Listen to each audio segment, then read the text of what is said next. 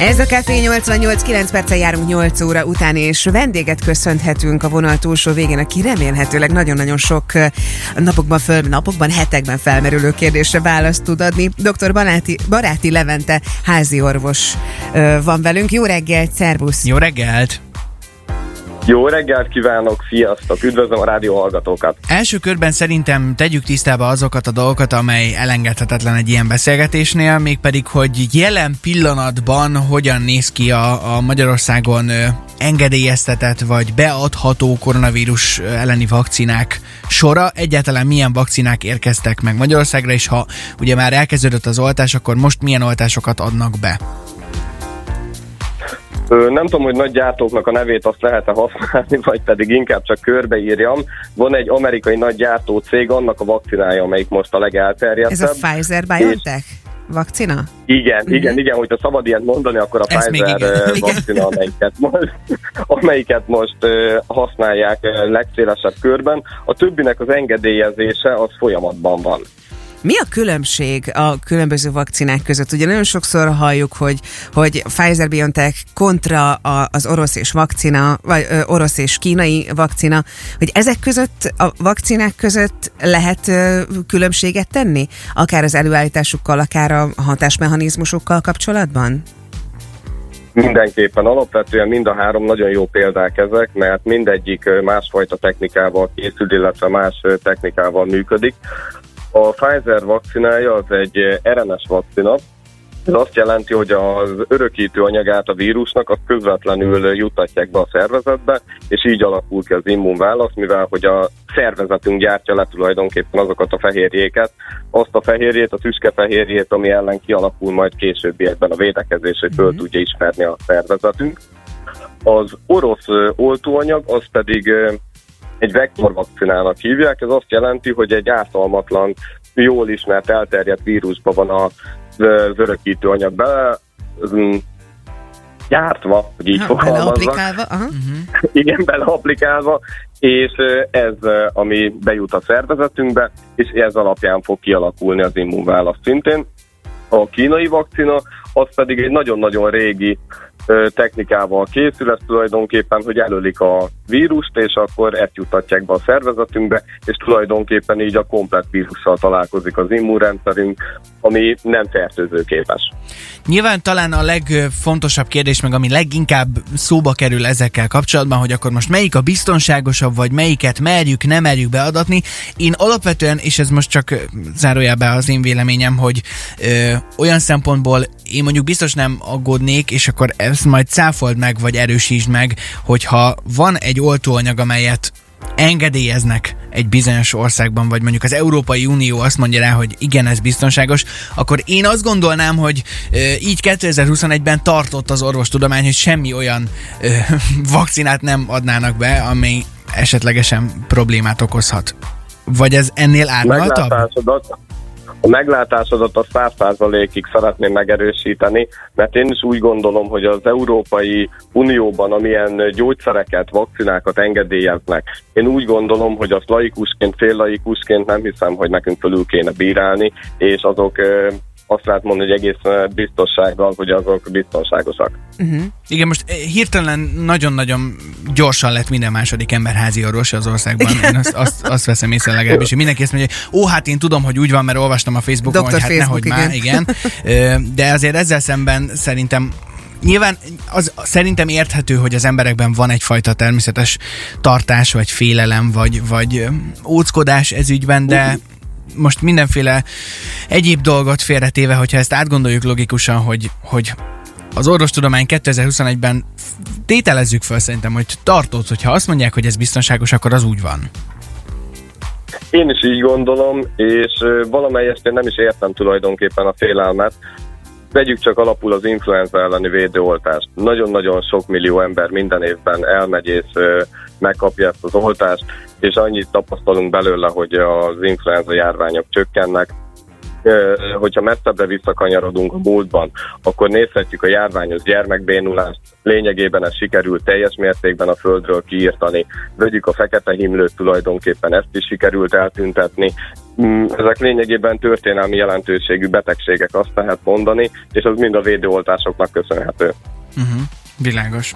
Na most én nyilván, amikor mielőtt regisztráltam én is az oltásra, elkezdtem utána olvasni, az akkor egyébként még csak a, a Pfizer vakcináról volt információ a hivatalos oldalon, és van nyilván egy hosszú lista, hogy kik azok, akiknek esetlegesen nem ajánlott. Legyen az csak amiatt, hogy mondjuk a várandós anyák ne oltassák be magukat, amely gondolom én minden más védőoltásnál is így van, de például ott volt ebben a listában az is, hogy aki penicillin érzékeny, annak szintén nem ajánlott. Én egyébként speciál pont az vagyok. Ö, ilyen esetben ö, gondolom ettől függetlenül is nem probléma az, hogy regisztráltam, és mielőtt azért beadják ezt az oltást, gondolom, ha jelzem a megfelelő orvosnak, akkor ö, fognak tudni mit kezdeni a helyzettel. Lehet mit kezdeni egy ilyen helyzettel? Így gondolom, hogy igen, van rá megoldás, mivel hogy nem ismerem a gyógyszernek sajnos az összetevőit, elképzelhető, hogy van olyan fehérjét tartalmazhat, ami esetleg a penicillin molekulára emlékeztetheti az immunrendszert, és uh-huh. akkor emiatt írták bele. A másik, hogy mivel ez egy új oltóanyag, így tulajdonképpen szintén, amiről az előbb beszéltünk, ezek túlbiztosított dolgok. Ebből kifolyólag, uh-huh. hogyha fölmerül valakibe az engedélyezés során, vagy a gyártás során, hogy esetleg gondot okozhat, ez mondjuk penicillin allergiásoknál, akkor az már belekerül a listába, hogy nekik ez nem ajánlott. Valószínűleg idővel, hogyha ez elterjed és lesz több éves tapasztalatunk az oltóanyaggal, akkor utána kerülni fognak ki belőle dolgok. Lehet, hogy a későbbiekben ugyanúgy, mint az influenza oltásnál is például, hogy, hogy terheseket is oltunk vele, mivel tudjuk, hogy jó. De amikor ez az oltóanyag kikerült a piacra, akkor még valószínű, hogy a leíratban benne volt, hogy terheseknek nem ajánlott. Uh-huh. Világos. Kérjük maradj vonalban, hamarosan folytatjuk a beszélgetést. Most viszont meghallgatunk egy zenét, hogy egy picit lazítsunk is. Jazz Glenn érkezik, és a Hold My Hand, utána pedig folytatjuk a beszélgetést dr. Baráti Levente házi orvossal. Folytatódik a Café 88, jó reggelt kívánunk mindenkinek, és várjuk a kérdéseket a koronavírus oltásokkal kapcsolatban, hiszen vendégünk dr. Baráti Levente, házi orvos. Ismét jó reggelt kívánunk! Üdvözlök mindenkit! Ugye ott fejeztük be a beszélgetést, hogy pontosan már nagyon sokféle koronavírus elleni vakcina létezik, ugye jelenleg Magyarországon biztosan a Pfizer-BioNTech féle amerikai-német vakcinával oltanak, de jött egy csomó olyan hír már azzal kapcsolatban, hogy más oltóanyagok is érkeznek, érkeztek, és ezek között nyilván van különbség azt jól gondolom, hogy attól független, hogy bizonyos oltóanyag megérkezik Magyarországra, az nem azt jelenti, hogy akkor onnantól kezdve azonnal meg is kezdődik az oltás. Gondolom van ennek valamiféle ö, vizsgálata, logisztikája, hogy ez hogyan néz ki.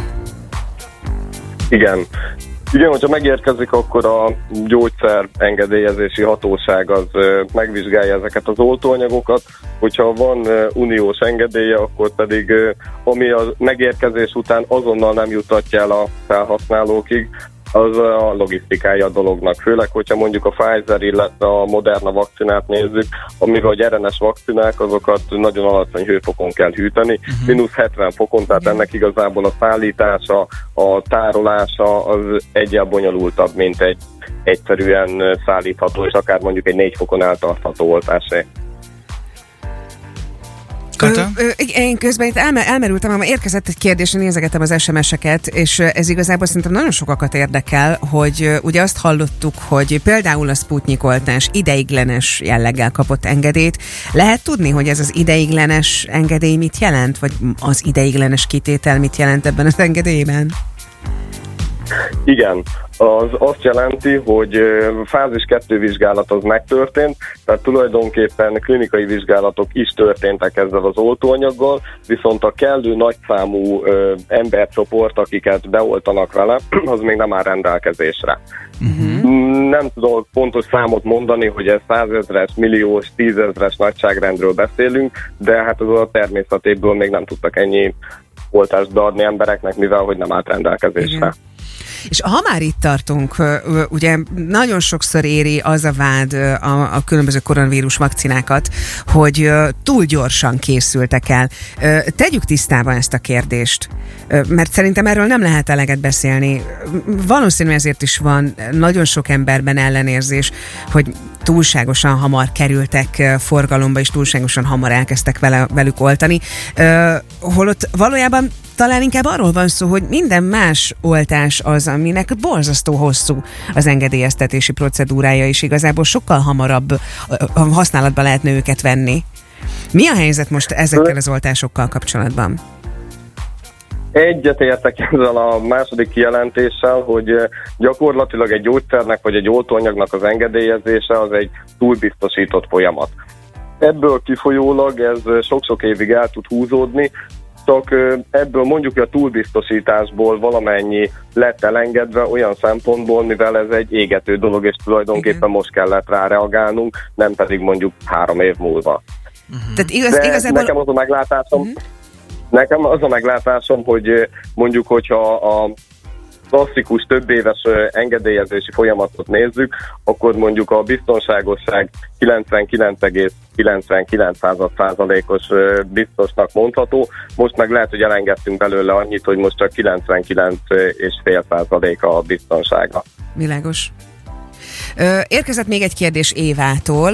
Jó reggelt kérdezném a doktor úrtól, hogy autoimmun pajzsmirigy betegségre vagy ez esetén meglételem mellett adható-e védőoltás? Erre a kérdésre esetleg tudsz válaszolni? Igen? Meglátásom szerint igen, de hozzá tartozik, hogy nem vagyok se virológus, se pedig az autoimmun betegségeknek a szakértője, Úgyhogy én azt tudnám mondani, hogy mindenképpen regisztráljon az oltásra, és ezt az oltási ponton ott elmondja, hogy neki ilyen betegsége van, lelettel alátámasztja, és akkor tulajdonképpen akik ezzel foglalkoznak, meg van egy leíratuk erről az alkalmazhatóságról, akkor el fogja dönteni, hogy ő megkaphatja az oltást, illetve hogy melyik fajtát uh-huh. kaphat. Világos. Ö, még egy kérdés motoszkál a fejemben. Ugye a, az influenza elleni védőoltást is évről évre ismételni kell. Várható, hogy a koronavírus elleni védőoltást is akár évente, vagy akár fél évente ismételni kell majd? Erről lehet-e tudni valamit? Mert Erről nyilván megkapjuk az örök élet meg egy nap nem foghatni. Igen? Igen, erre van esély. Nagyon kevés tapasztalatunk van vele, tehát tulajdonképpen azt lehet mondani, hogy ez a vírus, amikor ismerté vált, az lényegében egy év.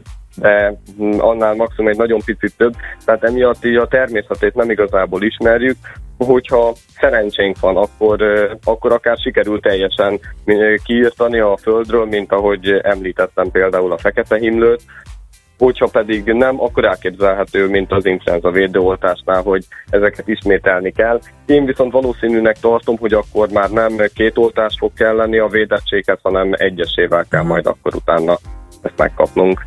Mondjuk talán még ez a verzió is sokkal, de sokkal barátibbnak hangzik, mint a jelenlegi állapotok. Igen. Igen.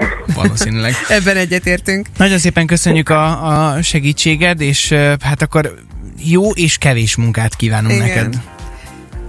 Köszönöm a lehetőséget, és további jó rádiózást kívánok.